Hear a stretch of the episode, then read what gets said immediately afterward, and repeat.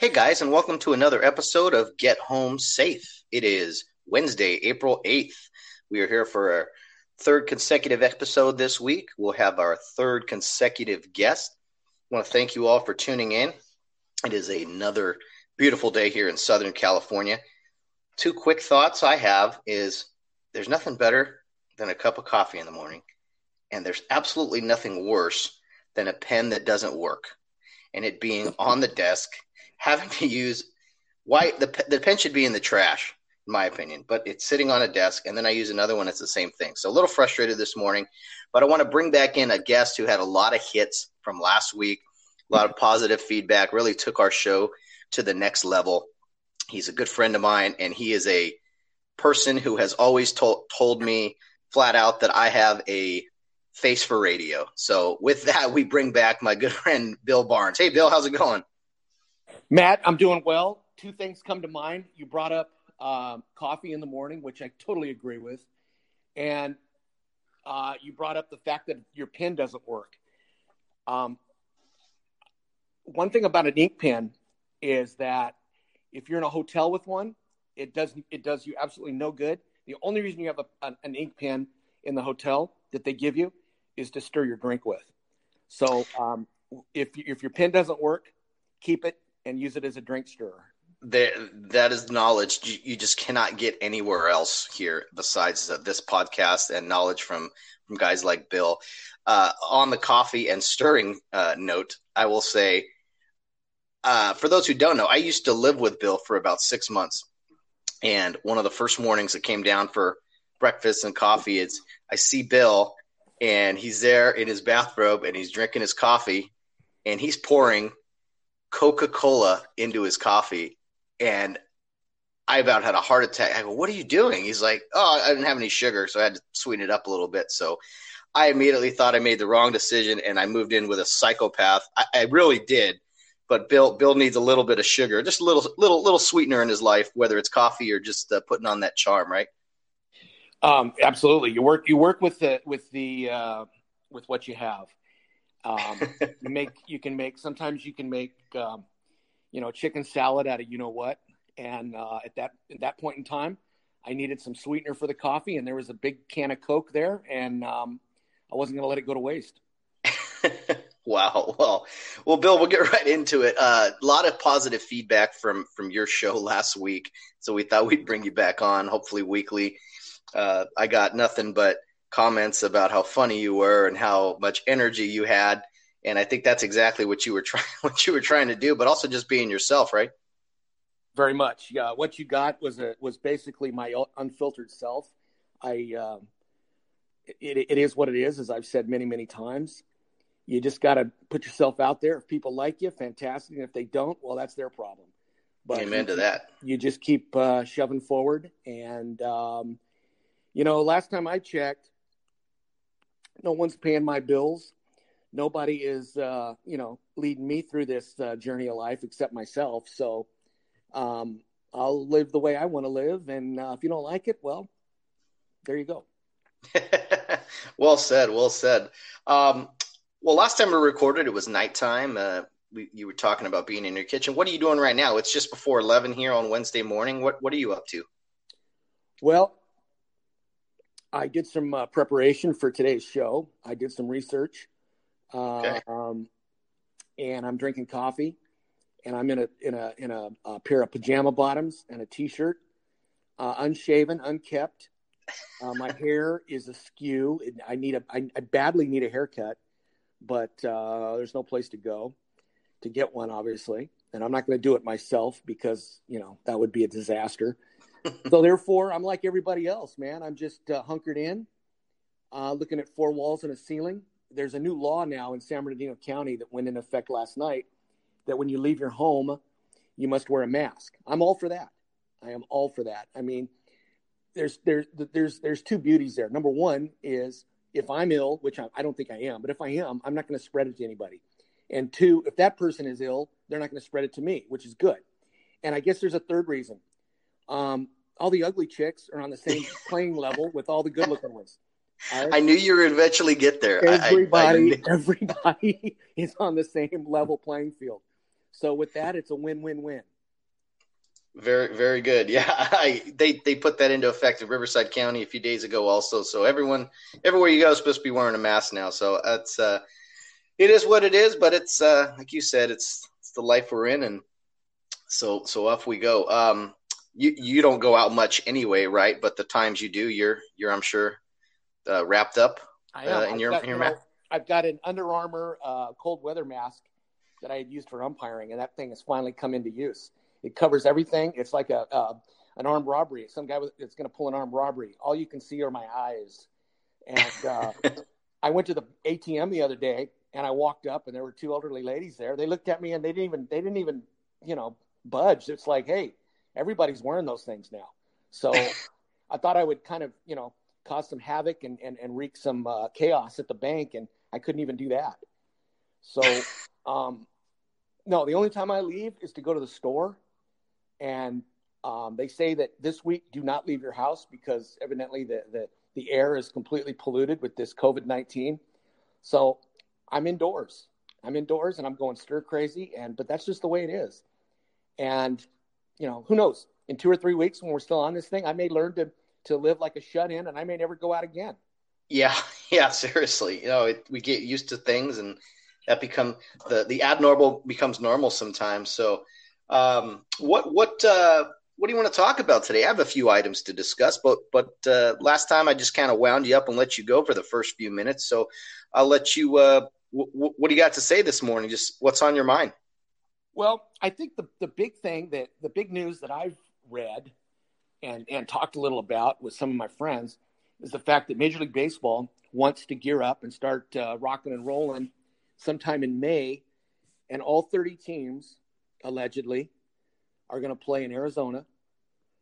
You've got 10 minor league ballparks and you have Chase Field. And they want to play seven inning doubleheaders. No fans in the stands. Uh, they're somehow going to put guys six feet apart, use a robot umpire. And, uh, you know, the, I mean, it would be boring and it would be, you know, a little weird. It'd be like, you know, having playing baseball in a in a movie in a in a in a in a soundstage studio, you know, kind of like bowling for dollars back in the day when when you bowled in a in a in the Channel Five uh, in the KTLA newsroom uh, waiting room. I mean, you don't have a crowd. I mean, it, it would be very very odd, but I understand the reason why because a lot of guys, you know, clubhouse personnel, um, you know, the players obviously could probably not play for five years and not and it wouldn't bother their pocketbook once whatsoever. However, there are there are people in baseball that need the money. I mean, for instance, I don't believe the umpires are getting paid. I think April was their last check. These guys need to work. Um, you know, the I mean the, the TV contracts are huge and it's become a money thing. So um we'll see if that I mean, I'd like kind of talk, you know, kick that around and just see the feasibility of that. I, I don't really I don't know how.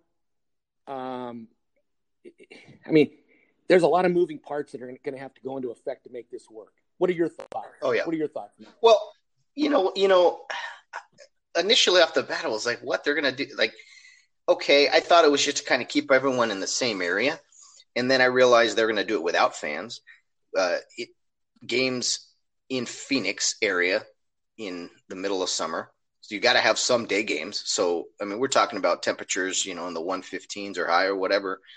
Miserable heat, which they they play in. So and I don't feel bad for them really, but uh, I just it's going to be so weird potentially without fans just playing.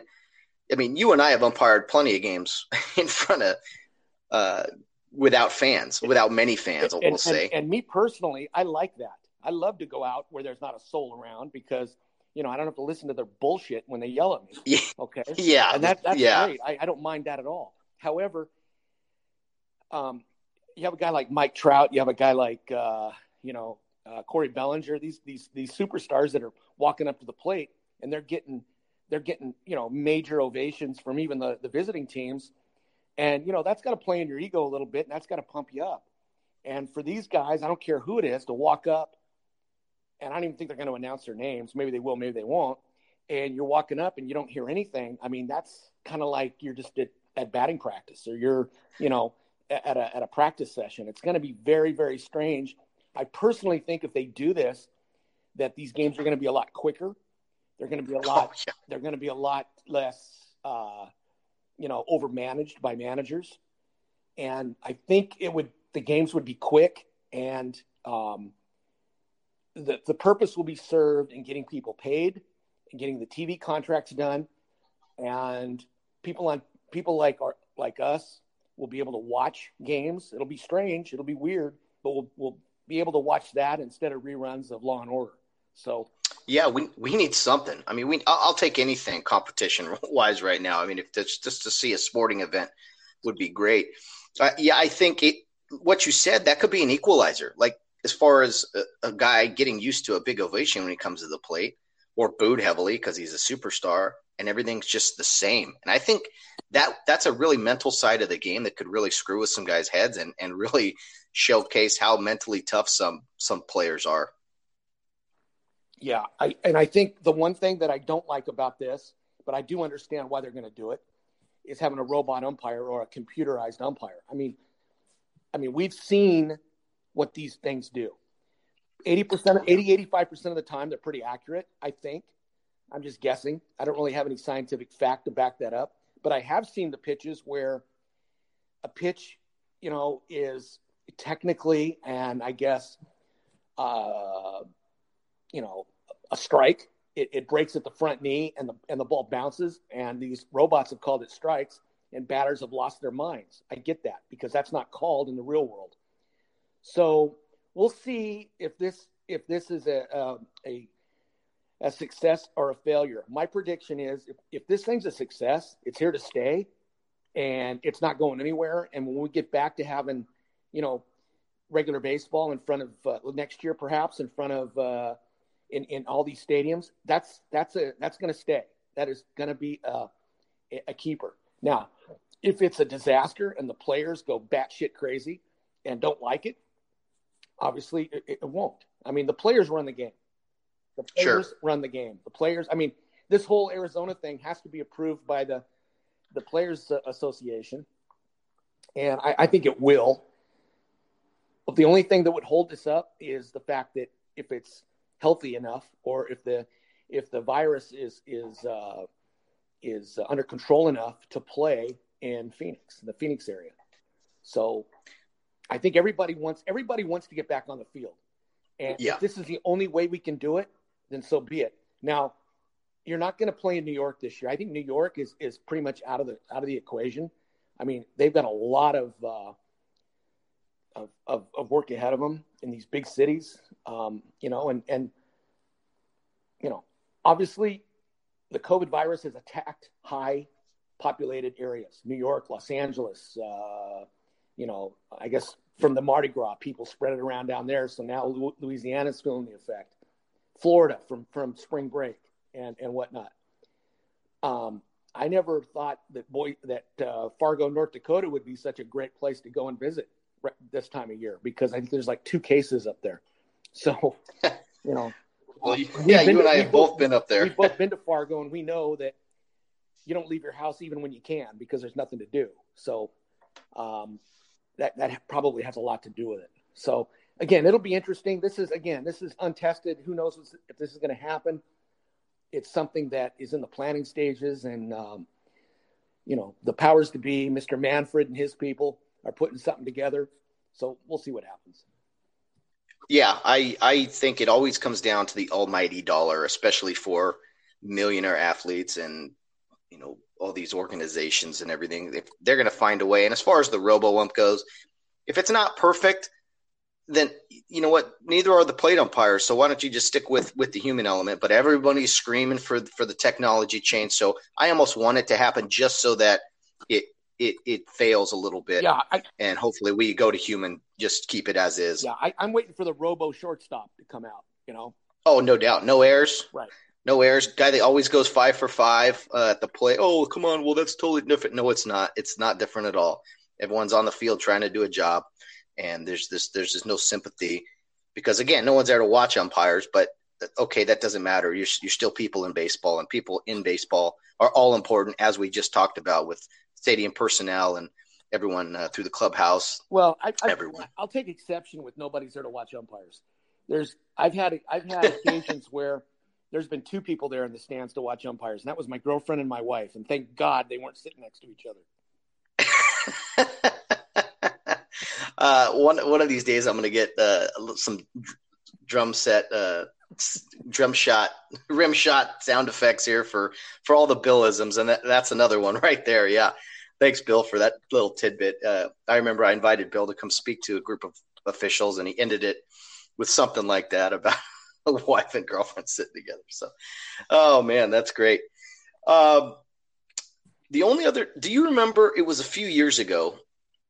There was a game played without fans in Baltimore. Yes, remember I they do. had the riot, a was- riot going on or had, something. They had some some riots in the city. Uh, they were protesting some police brutality or a police shooting or, or something to that effect. And the Chicago White Sox were in town to play Baltimore. They had they had banged the first two games of the series, and finally Major League Baseball said, "Okay, we're going to play the game without fans." Excuse me, and they did. And I remember reading an article where Buck Showalter, who was the manager of the Orioles then, said he could hear he could hear Gary Thorne and Jim Palmer, who were the who were the uh, Oriole broadcasters, in the press box announcing the game. wow. So it was eerie quiet, and um, people who, who walked by the ballpark were able to watch the game through like a, a fence out right near where the uh, the warehouse uh, is in right field, and it was everybody that played in it said it was quite bizarre and quite different, and you know it was you know something they've never done before. But these are professional. These are professional um, athletes, and I think they can adapt. So, you know, we'll see. Yeah, that was. I remember seeing that, and it was the weirdest thing. It, looked like a, a minor league spring training game at the time, just with no players and everyone out there. And it was, yeah, it was a pretty violent situation out in Baltimore. And um, not to touch too much on your on your police career, but one thing I wanted to ask you because you you were involved in the L.A. riots when they when they happened in the early '90s. Um, just a quick quick little talk about what that was like, especially being a Riverside police officer and going into LA to assist what was going on at the time in a very difficult uh, situation. yeah, I, I was working at Riverside at the time. I was it was 19. It was you know April 29th, 1992, to be exact. And uh, I was married at the time to my my first wife, and she, I was working uh, midnight shifts, graveyard. She came in and woke me up about three o'clock, and said, "Hey, the uh, Rodney King verdict is coming back, and and the, the jury has come back with their decision. You want to get up and watch it?" And I said, "Yeah, absolutely." So I woke up, I got up, and uh, went out to the living room and turned on the TV, and the timing was perfect to where the judge was given the envelope by the jury, and they acquitted all of them. And I said, I looked over to my wife and I said, "All hell's going to break loose. You watch." And um, about two hours later, I was on. T- I watched on TV where Reginald Denny got ripped out of his truck and beat damn near to death, and, and a, a a garbage disposal thrown on his head and crushed his skull. And I thought, where are the cops? Where where are the cops at? And I remember hearing that you know these these news uh, the news uh, had said that they were listening to the police radio and that the watch commander of that particular division had told his troops to back off and clear the area. Well, they certainly did, and that was the flashpoint of that. And I firmly believe to this day, and if I piss off any of my fellow cops, I really don't give a shit. Is that if that watch commander had any balls at all, he would have quelled it right then and there, brought in whatever troops he needed, and taken action and stopped it right then and there. We wouldn't have had the mass amount of looting, fires, death, destruction, and theft that we had. It was like you let this fire get out of control. And I believe later on, Daryl Gates, the chief at the time, said the same thing. One thing about about about Daryl Francis Gates is he loved his troops. He loved his troops at LAPD, and he always liked to, if something went wrong later on, he would then change his mind on things. And I think he my gut feeling was is that in the back of his mind, he really didn't give a shit if South Central LA burned. And it sure did. And then later on, he came up with the fact, he came up with the statement, well, you know, if we'd have taken care of it right then and there, went in and shot some people and put them down, this wouldn't have happened. So, you know, you can't have it both ways. But getting yeah. back, get, getting back to your question, got a phone call from the department saying, "Hey, we're going to go to 12 on, 12 off. You want to come in and work, or we're putting a, a, team together to go to Los Angeles?" I said, "Hey," I said, "I'll go to L.A." So it took a while. We all caravan down there. We went to the Los Alamitos uh, Naval Air Station to supposedly get more ammo. We waited, we waited, we waited, and they deployed us. We went into Long Beach and uh, guarded some firemen, guarded some some businesses that were closed. Really didn't see much action that night watched a lot of it on TV, and then um, went into we got some sleep. and we went into LA the next day, and uh, just smelled just just the smell of smoke and fire, and uh, you know you couldn't see the sun because there was smoke everywhere, and we were just there to basically uh, protect the firemen when they were on, on, on fire calls, make sure that you know they didn't get uh, shot at or sniped or anything else and it was pretty much we were just there as security. Heard a lot of stories, saw a few things, um, but other than that, um, one thing that, that I that I that struck me funny is that the uh, incident commander told us, you know, he gave us all this extra ammo. and He goes, "Here's the deal, guys." He goes, uh, "We're giving you all this ammo. Um, if you think you hit hit hit a human being with this, let us know. Otherwise, we're here to restore order."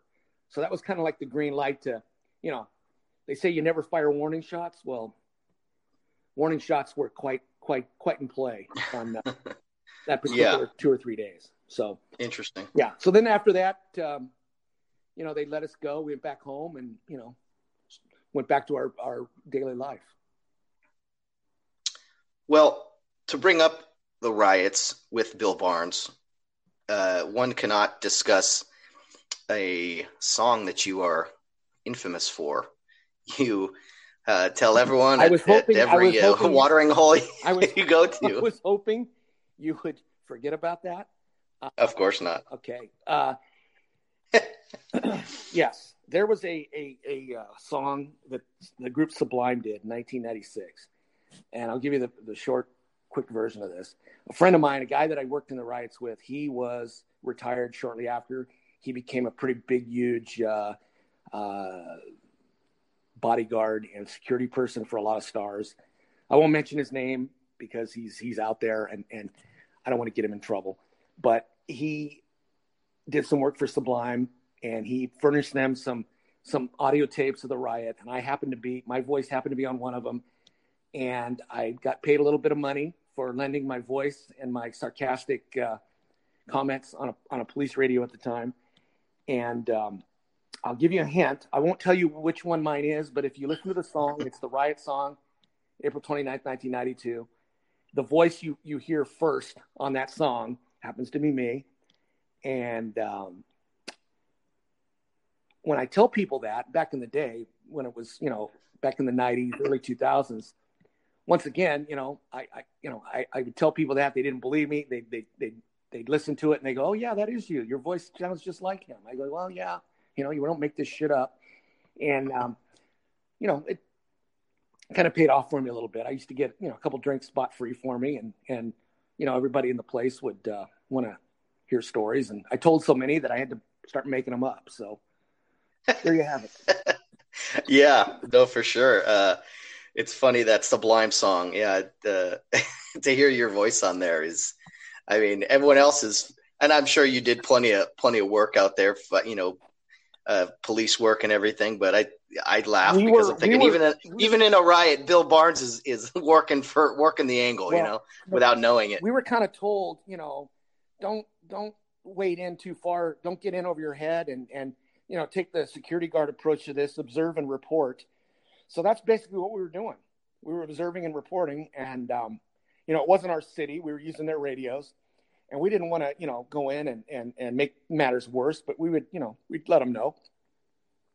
We didn't want to overstay our welcome or, or cause something that, uh, you know, we couldn't, uh, you know, take care of ourselves. So. Sure. Well, you can be certain that anytime Bill's in a in a watering hole, uh, and we're there or other friends, that one of us will play it or he'll play it a lot, and, and he gets a lot of grief for, for that song. But hey, it's uh, it's pretty cool fact. I don't play it unless somebody calls bullshit on me. Then I play it. Okay, I that's not something that I walk around. I don't walk around with that uh, banner hanging over me. But when when when somebody like yourself or some other you know liquored up individual will will say, "Hey, Bill, guess hey, what you know," then I'll say, "Okay, well then yeah, here you go." yeah, uh, facts are stubborn things. Well, getting back to a, a couple sports related topics. Um, I know you're not the biggest UFC guy in the world, but I, did you see that story that Dana White was potentially had a, was getting an island ready to maybe host some some UFC fighting events? I did. I did. I, I read it and then I kept going because uh, there's a. I mean, they're in their own private Idaho, man. You, you have you've got that cult setting with with with UFC that is, you know, it, it's it is what it, I mean. I keep saying this. It is what it is thing because I'm not smart yeah. enough to figure anything else out to say. But great, good for him. If he can get, I mean, how are you going to get there by boat? They don't have, they don't have, yeah. they don't have landing strips there, do they? If you're going to go on an island, how many people can you get there? Once mm-hmm. again, mm-hmm. logistics is a big part of life. Just like moving spring, or I'm sorry, the season to Arizona. Is there enough hotels? Is there enough mm-hmm. this or that? I mean, the players will probably rent houses or buy a house for God's sakes down there. But you've got a lot of people in Major League Baseball, you know, TV staffs, support staffs. I mean, hotel. I mean, they're going to have to, you know, get all kinds of of of, of um, places to to house these folks. Same thing with this UFC idea.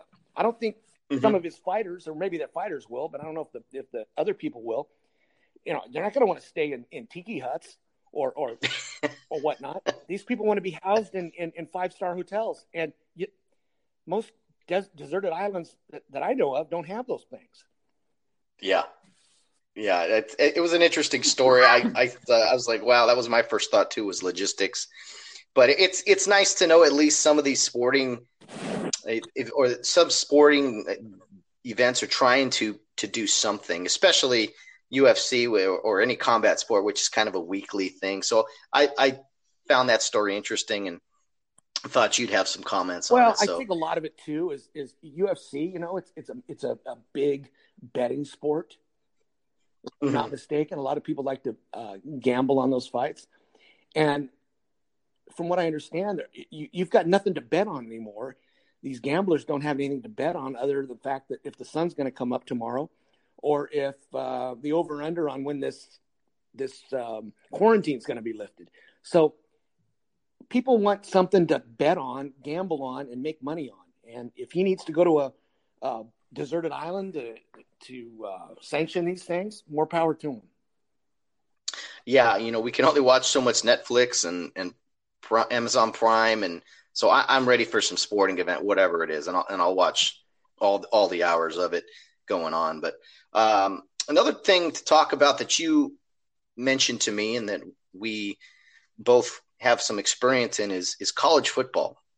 And there's thoughts recently about if the season will even start or if it'll get pushed back to January.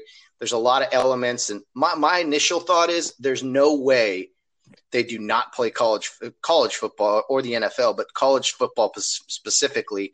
There's too much money to be lost. There's too much revenue that is there for the schools. I could see it getting pushed back. There's no way, in my opinion, they cancel the season or lose really any games.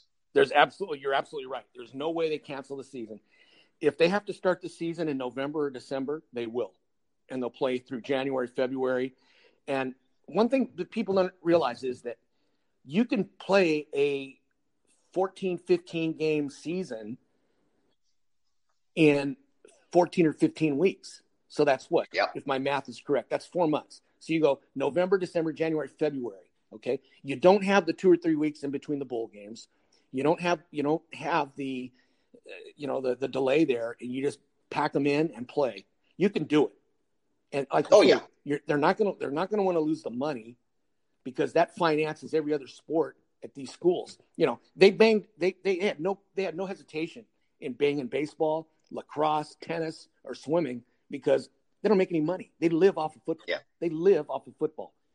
Football is huge to these schools, and they will play them. That, like I say, if they have to delay this or play or somehow play in, in again, play in, in warm weather places, they'll they'll move things around. They will make it work.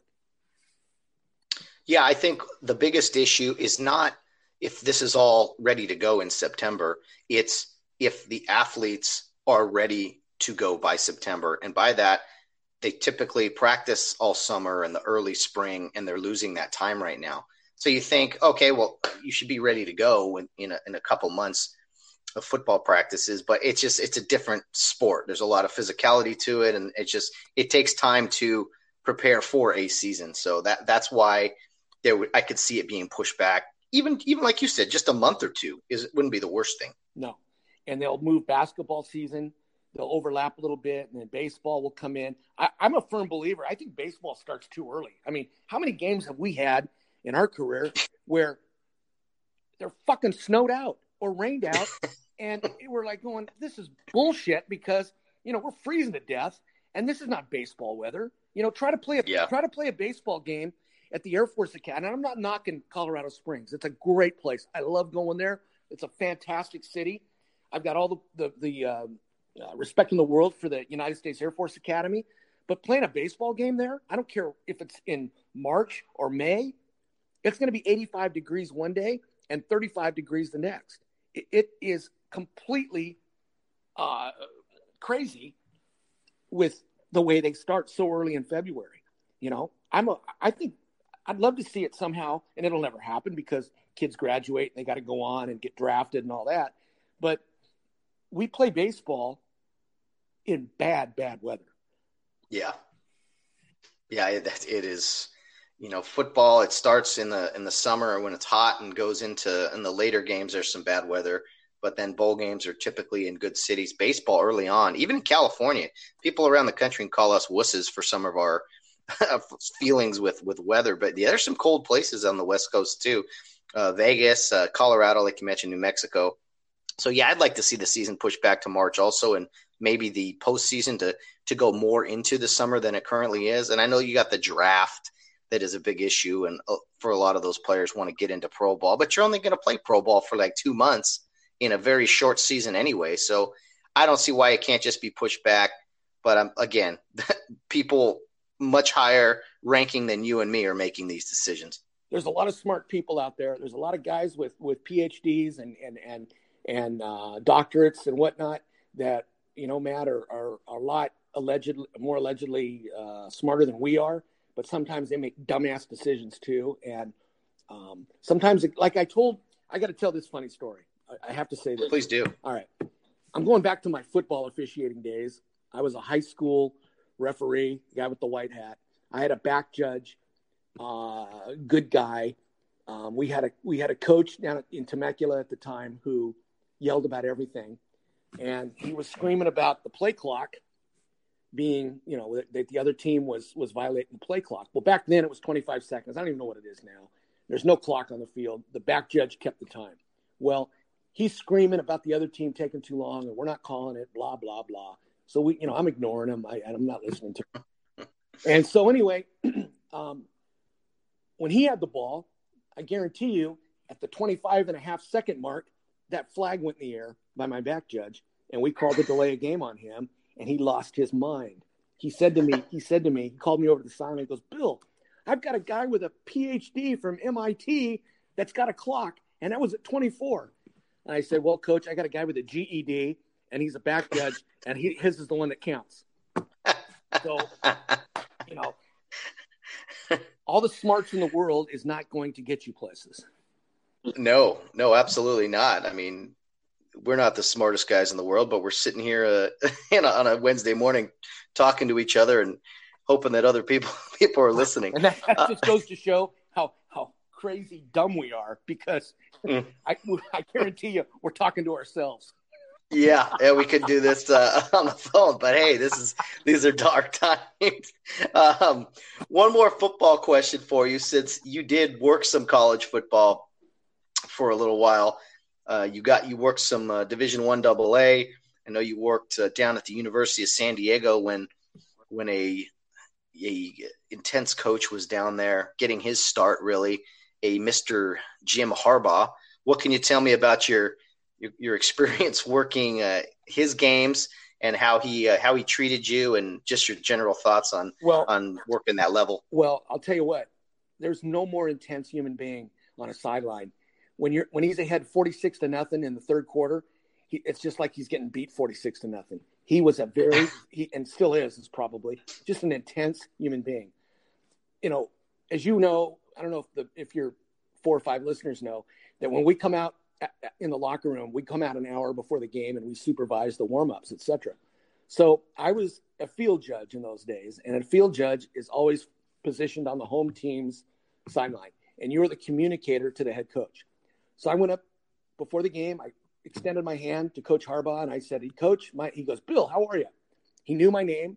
He knew that I was a cop in Riverside. He knew that I had that I was married and I had kids and yada yada yada. Asked me how the, how my kids were, how the job was, when my last arrest was. Wanted to know. I mean, he knew who I was, and I was like, "Holy shit! This has never happened to me before." I mean, this guy knows more about me than I do. That shows you just how prepared this human being is to, to play a football game. So we're in about wow. we're about the second quarter, and my my uh, sideline part partner, a guy named Art, you know him. What's his last name? Art Andrade. Art Andrade is my partner, and there's a spot. He has the spot on the on the line to gain, and it's a little short. And Harbaugh is going nuts, just screaming at him, just berating him, just working him like he's the worst human being on the on the on the on on the planet. And he looks down at me and he goes, "Bill, I just want to commend you though. That that uh, pass interference, no pass interference, great call. Even though it went went against me, great call, Bill. I, it's a pleasure having you on my sideline." And I'm thinking, "Oh my goodness, this guy is working the shit out of us, right?" and so, you know, I mean, he's kicked. I think they were playing Drake University, who, you know, I mean, Rio Hondo Prep could probably beat him. Okay. And yeah, I, I feel you.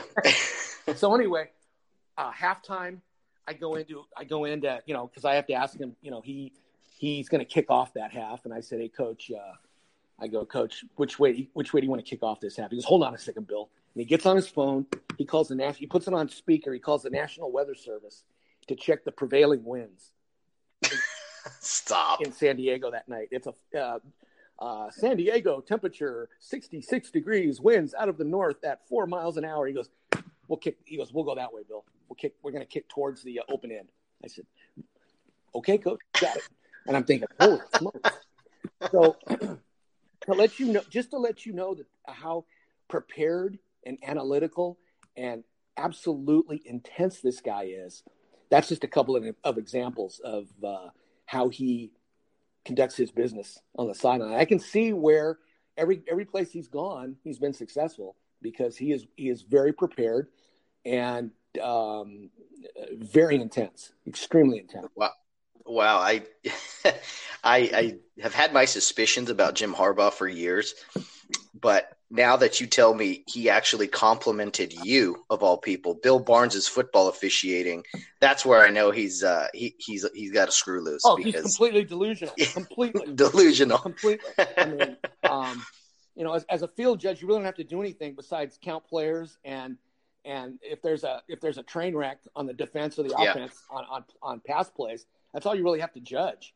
You know, so again, it's not it's not too terribly difficult. You just have to be focused. And like I say, uh, Coach Harbaugh was was he was almost kind of comical to work. He was quite entertaining, and uh, you know, I, I, I think you know there's a method to his madness, obviously. So I enjoyed. Yeah, crazy, crazy scientist. So.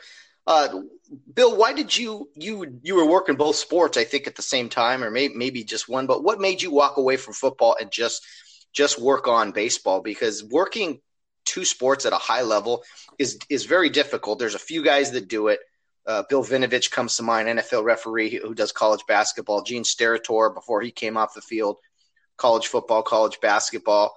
I, mean, what are your thoughts on working two sports and why you in the end walked away from football. Well, you have to remember, I had a alleged full time job at the time. You know, I was a police detective. You know, answering phones about people's toasters, people wanting to get their toaster back, and and you know whatnot. So I had a full time job Monday through Thursday, with Friday, Saturday, Sundays off. So I was able to do football.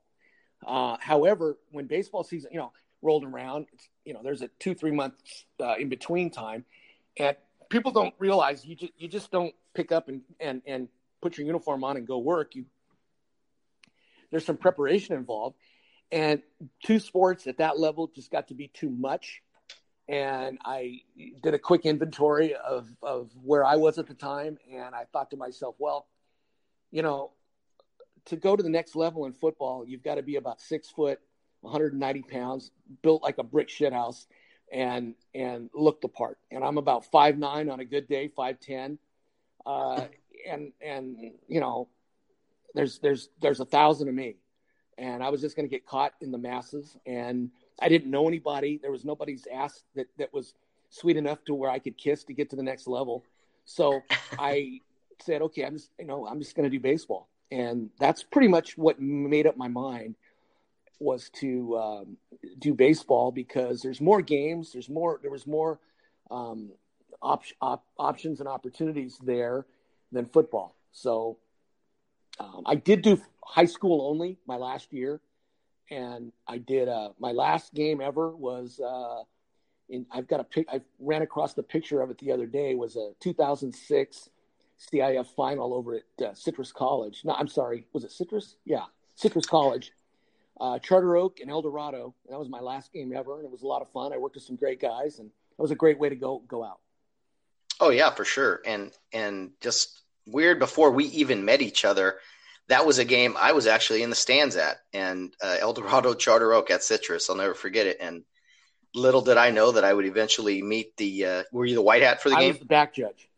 The back judge. I'd meet made meet the back judge later on, and uh, we we work some ball games together and develop a a nice friendship. So that well, that's a great way to go out, Bill. I, I definitely similar thoughts as far as moving away from college football and just kind of focusing on baseball. And I think it definitely has been beneficial to me. You you, you instantly improved uh, your schedule, right, with just focusing on baseball, and was able to to transition and, and move rather quickly into a, a leadership, more leadership type position in baseball, right, by by just putting aside football. Yes, yes, I was lucky enough to to you know uh, be on the right side of some calls and, and know some, some good people that that uh, helped me a little bit.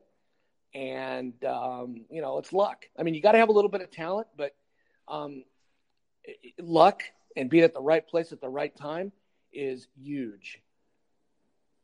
Oh yeah, big time. Um, what? Uh, so you started? You started? I I told you to check out a show. Did you? You started the Ozark show? On uh, Netflix, Jason I, Bateman? I watched all three, uh, uh, all three years of it, all three seasons. and, yeah, uh, I was glued. And let me tell you something to all four of your listeners, I highly advise watching that.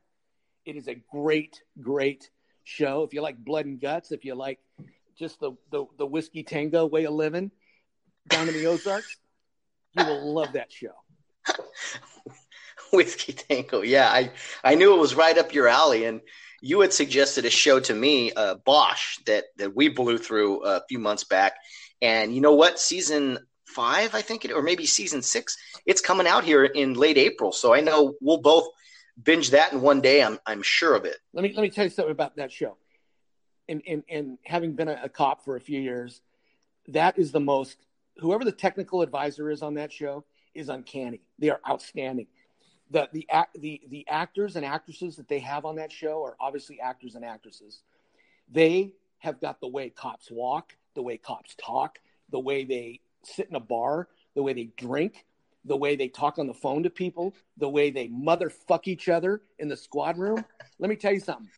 It is that is outstanding. Just an outstanding show. Yeah, I remember you told telling us about it, and you wouldn't talk to me too much about shows and you you told me and uh, Mike and a few other friends, man, you guys got to watch Bosch. And we're like, okay, like any like any show you hear about, okay, whatever.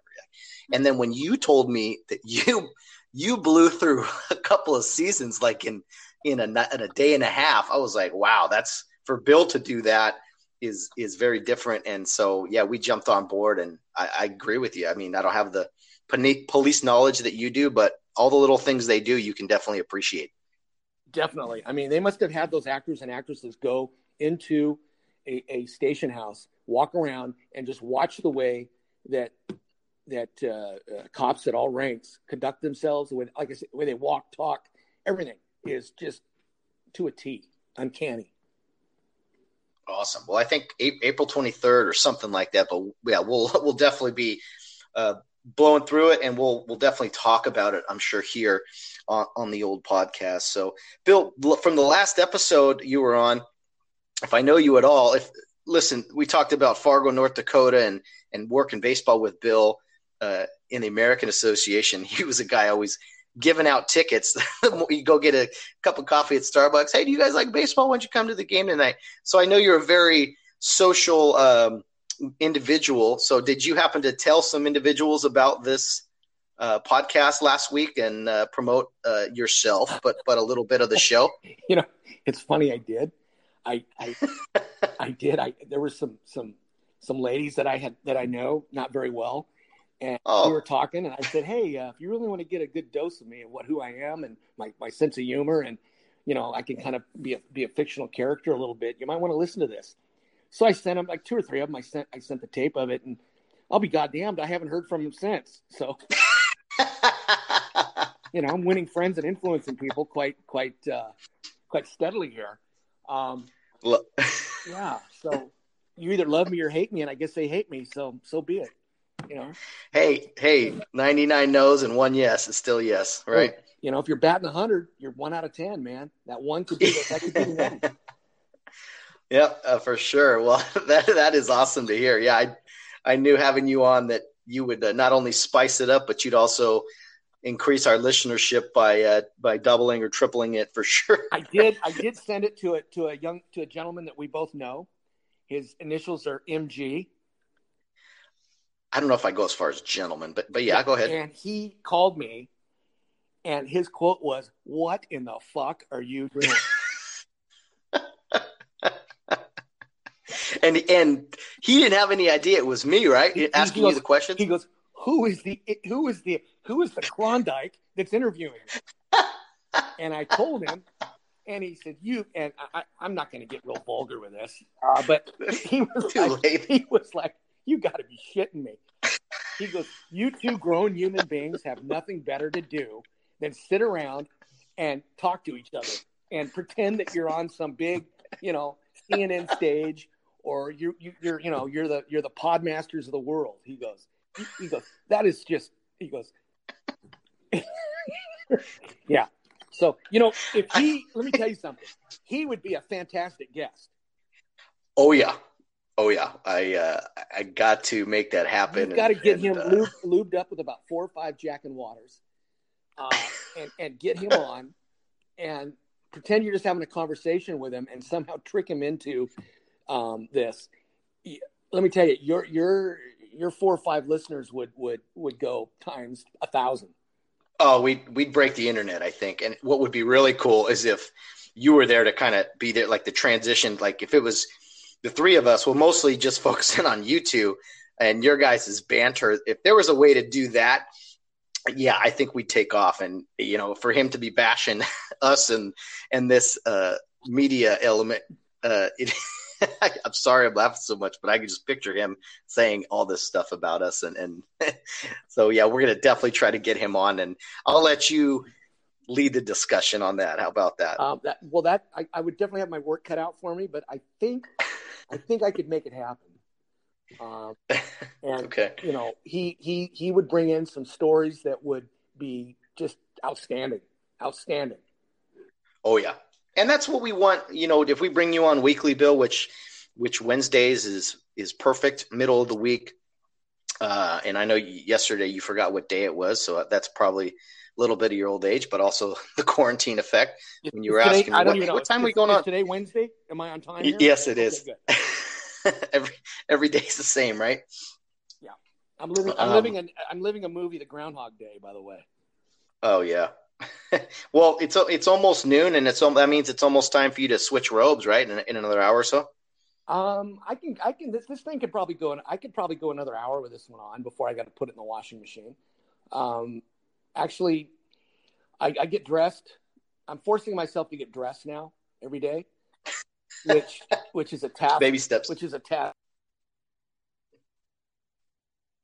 Now, okay, uh, not to not to focus on your clothing here, but uh, does that mean that okay. you one thing you've got to understand socks? about me and anybody who knows me knows that I am not a sock wearer. I think socks are an absolute waste of of attire.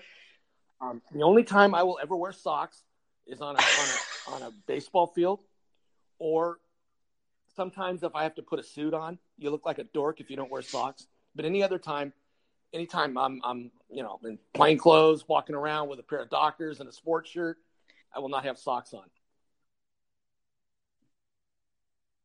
So you're telling me that only when you wear a suit well, and you don't wear socks, you look like a dork? So. You don't look like a dork not wearing socks, just your civilian clothes? Uh, I, yeah, we're we're not up against a hard break or anything, and unless you got CNN I, or Fox News on, on, the line on for uh, your I've next interview. Calls come in, but but it's going straight to my voicemail. Okay, excellent. One quick. All right, I had about three or four months Go right ahead. job as a cop, and I was working in a in a detective job where that nobody wanted. I was in charge of uh, community relations. I made sure that all the blue haired ladies that went out for crime prevention had coloring books and sharp crayons and all that.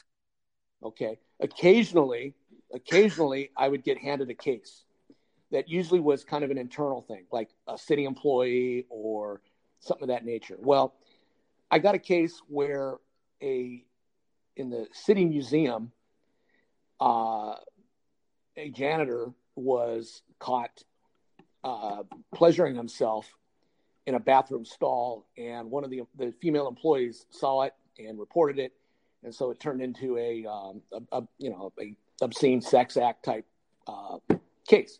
Well, in the infinite wisdom of the city of Riverside, instead of calling out the criminal investigators to question this guy and put a case together, they did an administrative deal that night, and they basically took a statement, which he gave none, and they fired him. So he's in the wind and being that he was a Mexican national, he was probably back in Mexico, which is a smart thing to do. You know, I'm not, I'm not, you know, uh, I'm not doubting his judgment there. So about two weeks later, you know, I get the I get the report and I read it and I go, there's nothing I can do.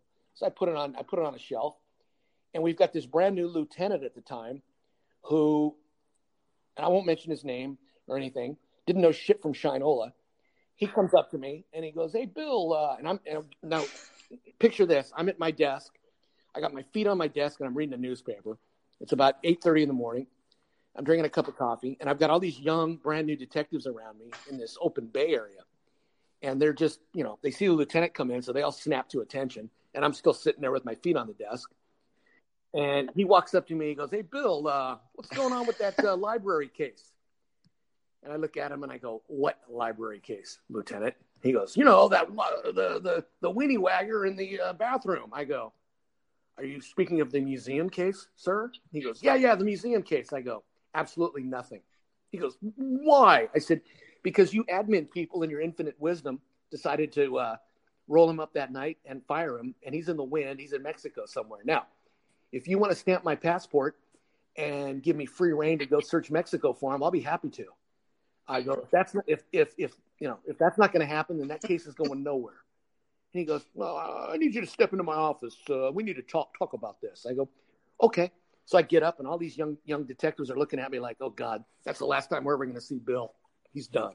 And I just wink at them all. I walk in, and I sit at his desk, and I said, yes, Lieutenant, what can I do for you, sir? He goes, you know, Bill. He goes, I wish I was like you. I wish I had like two or three months left on the job, and I could just be completely defiant and quasi uh, insubordinate to my superiors. I go, whoa, whoa, wait a minute. With all due respect, sir, how am I being insubordinate? You ask me the question, the wrong one, I might add, and I correct you, and I answer your question. I go, I see nothing wrong with that. He goes, well, you know, it's your tone. I go, my tone? I go, really? I go, well, gee whiz. I go, next time maybe you should just call me on the phone instead of come in and try to show me up in front of my uh, young peers. He goes, okay, enough of that. He goes, how come you're not wearing socks? I go, so we had kind of a dress code as a detective, and I violated it probably every day because I didn't wear socks. I had a pair of topsiders, a pair of nice jeans, and a Hawaiian shirt on that day. And he looks at me and he goes, You know, last time I checked, oh, wow. uh, Miami Vice wow. went off the air uh, uh, 10 years ago. I said, Oh, I go, news to me. I said, I'm sorry. I go, Well, let's, re-. I said, let's revive it. And he goes, Okay, Bill. He goes, Why aren't you wearing socks? I go, Okay, Lieutenant. I go, You're an old internal affairs guy. You know the policy backwards and forwards, don't you? I said, Show me in the book. Get the book out. You show me where non uniform personnel must wear socks. And if you show me that, I will run down to the nearest department store. I will sprint there, buy a pair of socks, put them on, and sprint back and show you. I said, You get the book out, you show me. And he know because I was already 10 steps ahead of him, I had already checked the policy, and nowhere did it state that you know non uniform personnel had to wear socks. That means that females had to wear socks. So they're not going to put that in there. Okay. They're not going to put that in there. So it was an open, it was an open deal where nowhere in the book that said you had to wear socks. So I wasn't violating policy. And I told him, I made it quite abundantly clear to him. And um, he said, okay, Bill. He goes, I'll tell you what, man. He goes, I'm not going to win this with you. I said, would you do me a favor and please, please wear socks? I said, once it goes into the into the manual, I'll wear socks. I go, are we done? He goes, I'm done. Get out of here. And that was it. Done. So that was my last little uh, hurrah, uh, uh, you know, to the to the administration, and it was nothing personal. But you know what? I don't like wearing socks. What can I tell you? no. I'm so glad I asked you if you were wearing socks today well, to get that long-winded no uh, explanation. Kind of but you no, to, you, had to, you had to kind of give it all. No, no, there isn't. Yeah, no. that is Bill though. He does not wear socks. That is, I, I don't. He, he, doesn't wear sandals very often. He wears no socks with tennis shoes or, or uh, dress shoes. It is the weirdest thing to me, but hey, we love you. we love you, Bill Barnes. Um, well, Bill, thanks for being here again. It's been a, almost an hour here, which has been great. The time's flown by. We've killed one of the 24 hours time we have flies. in the day, just uh, sitting around uh, talk talking. Yeah. Oh, yeah, for sure. And like I said, I'd love to. If you're up for it, and I know you don't have anything going, uh, bring you on weekly. You know who I'm bringing on tomorrow? You, you won't believe this. You it, it I I it's going to take some work, but he said he'd do it and I just gotta just gotta get him upstairs. I'm gonna bring on Mr. Mike Jarbo. I have a feeling it'll be a much shorter what? podcast than today's. But wonderful. But uh, make sure you have make sure you have a, a lot of Pepsi. He, he, can come like and uh, you know you know what I mean. Oh, a lot of sugar. He can practice the golf swing up here. Uh, and I figure if I call him out on this episode and tell everyone, or, or you know, the five people listening that that he's going to be on, that maybe they'll tune in again. So, uh, yeah, we're going to get him up here. Uh, it's been it's been a much smoother operation having someone well, to talk yeah, to, always, as I'm sure you can you, relate to. do things uh, with another person only... and not have to do things by yourself. It's absolutely the best. I'm not touching that that one. Uh, Bill, Bill, thanks again for being here. It was a it was a lot of fun. We'll do it again. I again even even last night I was hearing guys say, "Hey, just listen to that Barnes interview. That was great." And I said, "Well, he's going to be back on tomorrow, actually." So, so so tune in. I know you got another busy day with yeah, uh, uh, other media. Greg Greg Gut um, Greg, Greg Gutfeld. I'm sure it's only a matter of time.